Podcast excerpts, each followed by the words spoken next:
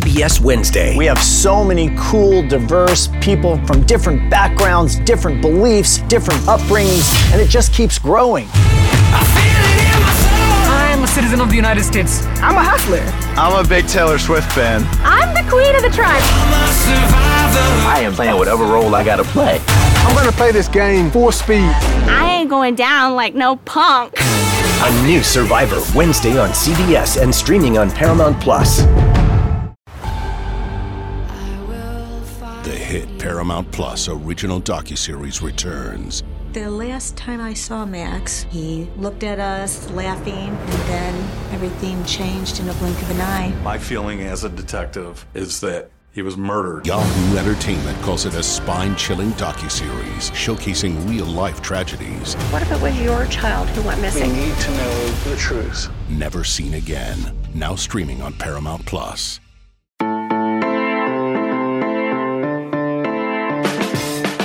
It is Wednesday, December 28th. You're listening to the College Football Daily. I am Lance Glynn. The college football playoff semifinals take place this Saturday. Georgia and Ohio State meet in the Peach Bowl at 8 p.m. Michigan and TCU meet in the Fiesta Bowl at 4 p.m. Two great games. And on today's episode and Friday's episode of the College Football Daily, we will be previewing both of them for you. Before we start, I just want to remind everyone to give us those five stars and shoot us a review on Apple Podcasts. And make sure to head over to the 24 7 Sports YouTube channel and click the subscribe button as well. So I mentioned we will be previewing both games over today's and Friday's episode. And let's start this Wednesday with probably the most anticipated of the two games, and that's number one, Georgia taking on number four, Ohio State. First, joining me to look at the Peach Bowl from a Bulldogs perspective is Jordan Hill of Dawgs 247. Jordan, how are we doing? Thanks so much for coming on and joining me. Really appreciate it. Yeah, absolutely. Doing great. Uh, currently down in Atlanta, counting on his own. It's uh, it's game week. So, Jordan, Georgia, in large part this season, right? They pretty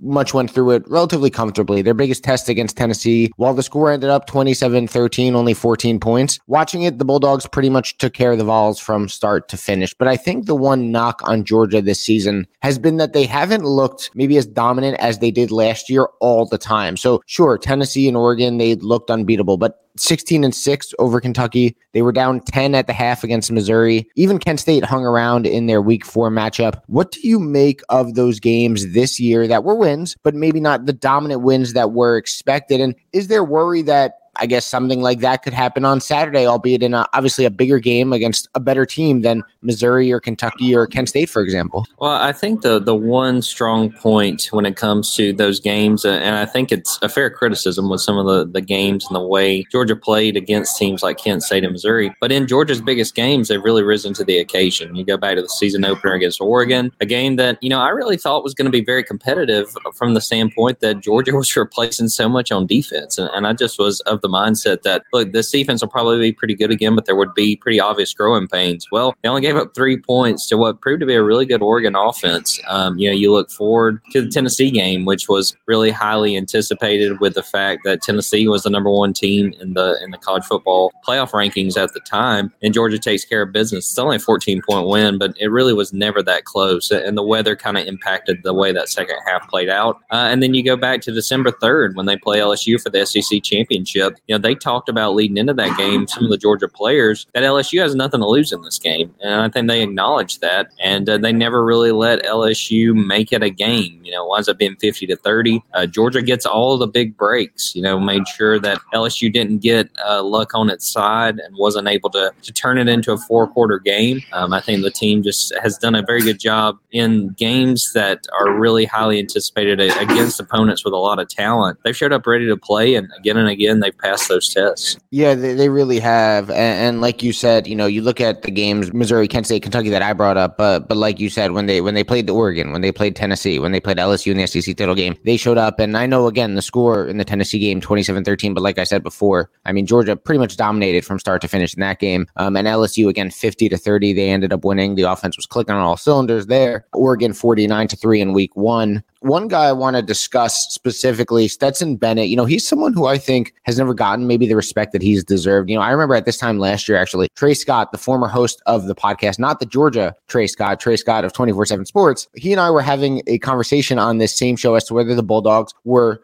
for last year's college football playoff going to need JT Daniels to win a national title. And then this past offseason, you know, I even read somewhere whether Stetson Bennett should be the guy this season if he was the best quarterback on the roster. Yet here we are a few days before the semifinals. He's the starting quarterback for Georgia. He was a Heisman finalist. Where would a win on Saturday, as well as a second national title, either beating TCU or Michigan, where would that put him among the all-time greats at Georgia? Where would that put him I guess in the in the pantheon of, of Georgia legends if he were to win another national title with the Bulldogs? You know, I think he's already in standing, and obviously time will, will prove this. But I mean, even before this year, I, I think he's among the names like Herschel Walker and, and some of the greats in this uh, program's history. Um, but you think about the fact if they are able to win the next two games, if they beat Ohio State, if they beat either Michigan or TCU, I mean, just his accomplishments, and then you factor in his story. Again, you know, it's a it's a script. If someone passed it to you, you'd be like, "That's not. Why would no? There's no way that that's realistic enough to turn into a movie." But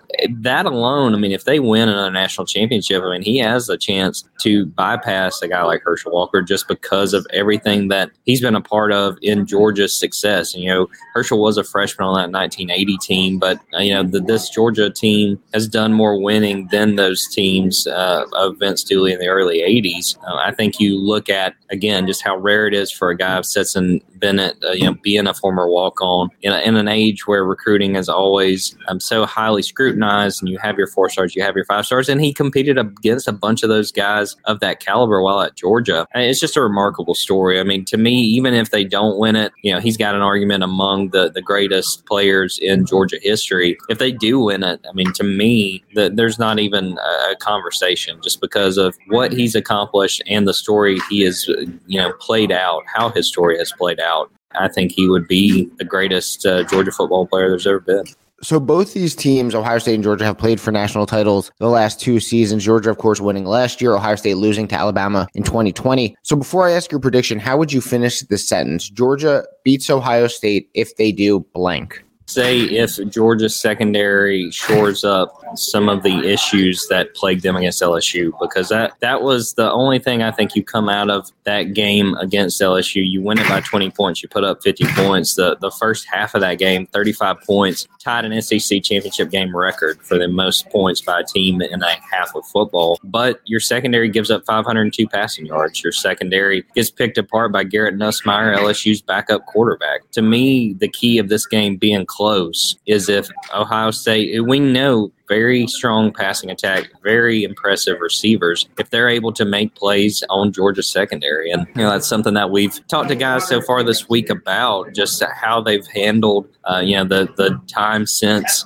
the uh, championship game. I think it's been 24, 25 days at this point. Um, the secondary to me has to show up ready to go because I, you know, I think that a lot of people recognize that Georgia did not get a good matchup as far as having to play Ohio State just with the talent they have. You know, you think, well, you're the number one seed. It's a very dangerous number four seed in Ohio State. If Georgia's secondary shows up and and you know you're going to give up plays here and there, uh, but they cannot afford to let Ohio State really rack up yards here and there because it could make for a long night in Atlanta. Yeah, absolutely. Uh, Ohio State, a team that for a lot of the year many thought could win it all. Many thought could potentially be the favorite to win it all. Obviously, before losing to Michigan at home. So, Jordan, before we go, Georgia Ohio State Peach Bowl, uh, 8 p.m. in Atlanta. Do you have a winner and, and do you have a score for us? I'm picking Georgia 35 27. I think it's going to be a very competitive game. I think there's going to be a lot of points that are scored on both sides. Uh, I'm of the mindset I wouldn't be shocked if Ohio State was able to pull this off. At the end of the day, I think just the way Georgia's defense has been playing, I think that Georgia's offense is really in a good position and, and is hoping to be at full health in this game. At the end of the day, I come down to physicality. Can Ohio State out physical Georgia? I just don't believe they will. I think it will be a very competitive game, but I think Georgia wins and moves on to the national title. Jordan Hill of Dawgs two four seven. You can follow him on Twitter at Jordan Davis Hill. Thanks for coming on, man. Really appreciate you giving me some time today.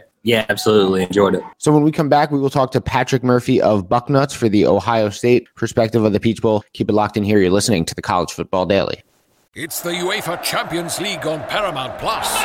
Europe's top club soccer tournament. Champions versus champions. The best teams facing off in the knockout rounds. Magnificent! And it all takes place while you're filling out financial reports at work. In the middle of your day, in the middle of your week. So use that second screen. Call in sick. Do whatever you gotta do to tune in Tuesdays and Wednesdays. Nobody watches the UEFA Champions League like us. Stream every match live exclusively on Paramount Plus. Grab your VIP pass. We're delving into the secretive world of Formula One. Behind the scenes with two of the sport's biggest names, Mercedes and Williams. This is not coal mining, this is Formula One motor racing. As they build their new cars. We want to be so much further ahead. We are in permanent racing mode. And face shocking headlines. Is Lewis Hamilton moving away from Mercedes? I'm Joseph Fines, and this is F1 Back at Base. Listen wherever you get your podcasts. Back here on the College Football Daily, big thanks once again to Jordan Hill for joining us to discuss Georgia ahead of the College Football Playoff semifinals and their matchup in the Peach Bowl this Saturday against Ohio State. Jordan was fresh off media availability and was joining from the stadium, thus, any background noise came from all of that. So, we heard about the Bulldogs, but let's switch things over to the Buckeyes. And joining me now is Patrick Murphy of Bucknuts. How you doing, man? Thanks so much for joining me coming on. Really appreciate it. I'm good. Big shoes to fill coming on after Jordan. He's uh he's great at what he does, and I've enjoyed. I, re- I met him at the Heisman Trophy thing, and now we're down here. So uh, yeah, I'll, I'll have to f- see if I can fill those. Yeah, a lot, a lot of interaction uh, as of late between uh, between Bucknuts and Dawgs two four seven with the with the Heisman Trophy now with the Peach Bowl, two of the best sites uh, that we have on our network. So make sure to to check both of those out. So Patrick, Ohio State gets their second lease on life, right? Getting into the college football playoff after USC's lost to Utah in the Pac-12 title game, and they're set to face the reigning national champions and number one team in the country in Georgia. So based on what happened the last time we saw Ohio State on the field in their loss to Michigan, adding in the fact that they'll be without Jaxon Smith-Njigba and TreVeyon Henderson too. What's just the mood around Columbus and, and, with the fan base when it comes to just the Buckeyes' chances on Saturday and, and the belief that they can potentially pull off an upset against the national title favorites? I think it's tough to tell because you have a very vocal group of fans, and I'm not sure how big it is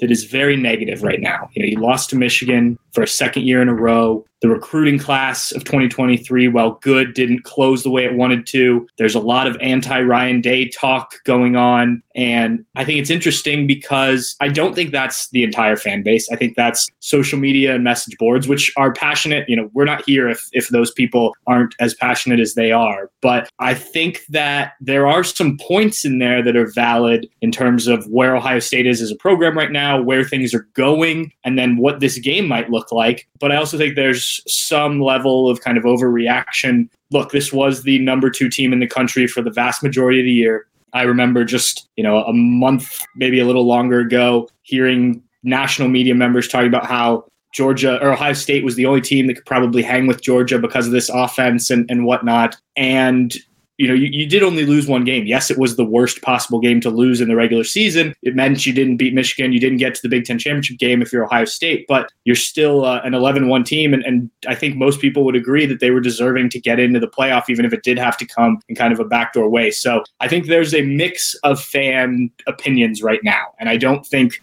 it's going to sway one way or the other until this game. If Ohio State goes out and beats Georgia, gets another chance at Michigan or plays TCU in the national championship game, all of a sudden that that negative talk quiets down quite a bit. That doesn't mean that those people weren't right. And if it's the other way, you obviously will have way more of that talk and, and more people will get on board. So it's a weird, a weird time for this Ohio State fan base you mentioned Ryan Day, and you said he's become very polarizing, right? There's yeah. uh, fan base or part of the fan base that is anti Ryan Day. Again, not saying that's the majority. That could be a very small but vocal minority. But he's become someone that that's taken a lot of heat because of the now back to back losses to Michigan. The last two coaches for Ohio State, besides Luke Fickell when he was the interim for one year, they won national titles. And Ryan Day hasn't won a national title yet. And that's obviously a lot of pressure on him because those are the expectations in Columbus. So what does this game and a potential national title run mean to how Ohio State fans view him and kind of his pressure, or maybe if he wins a national title, lack thereof going into next year?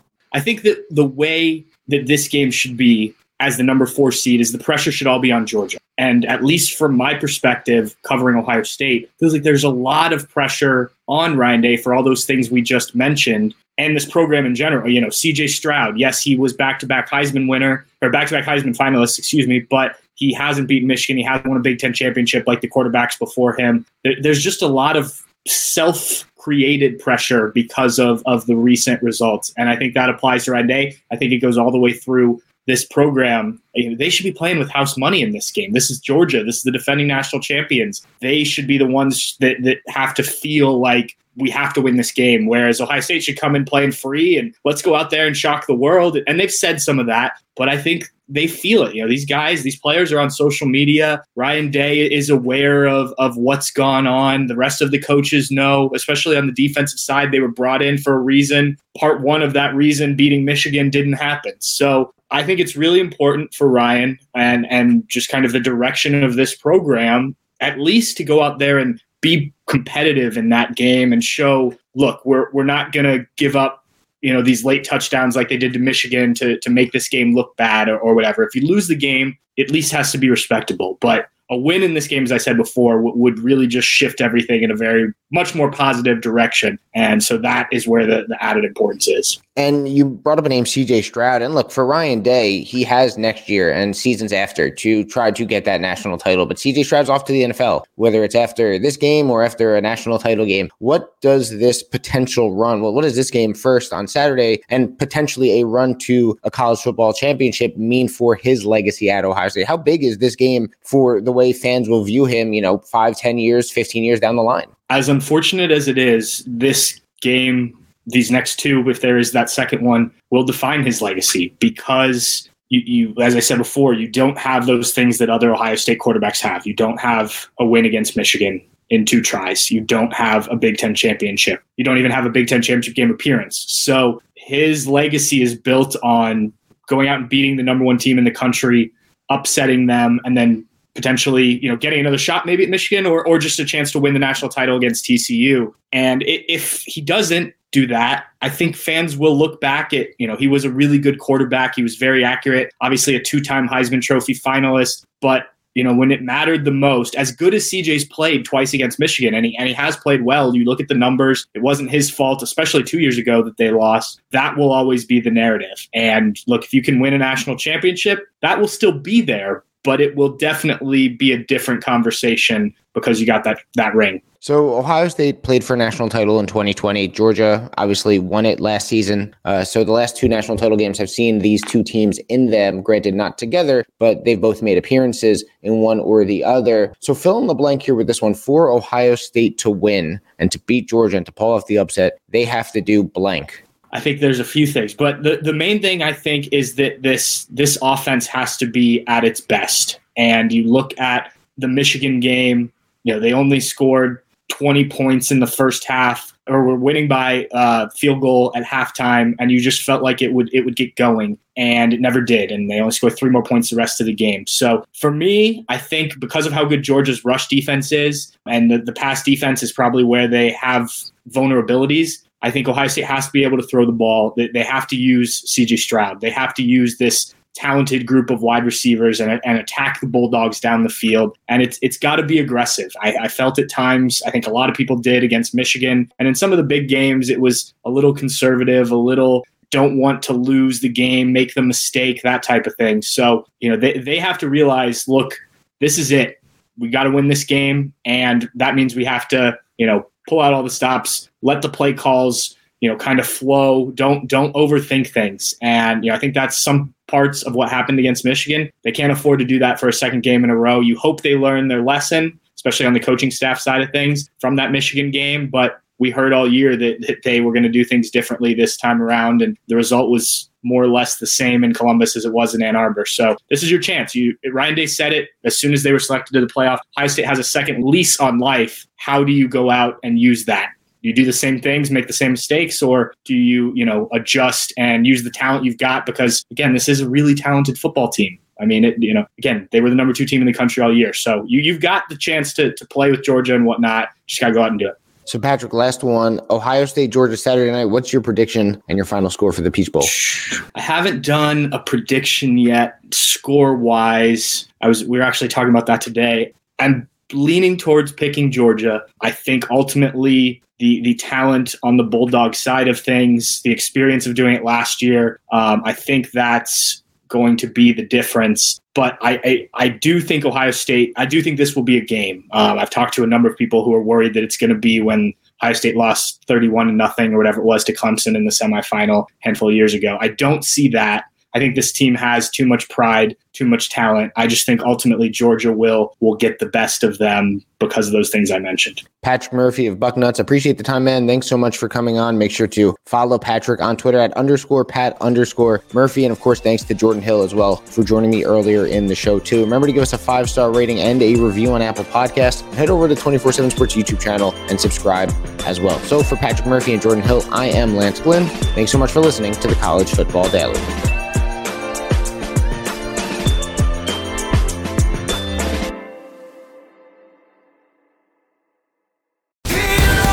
CBS Monday. NCIS! Hands where we can see them! NCIS and NCIS Hawaii return with all new cases. Double tap to the chest, one to the head. These guys are professionals. All new criminals. Violent island you got here. Welcome to paradise. And all new crimes to be solved. If you're watching this, I've been arrested. What are the charges? Just one murder. New NCIS and NCIS Hawaii, Monday starting at 9, 8 central on CBS and streaming on Paramount Plus.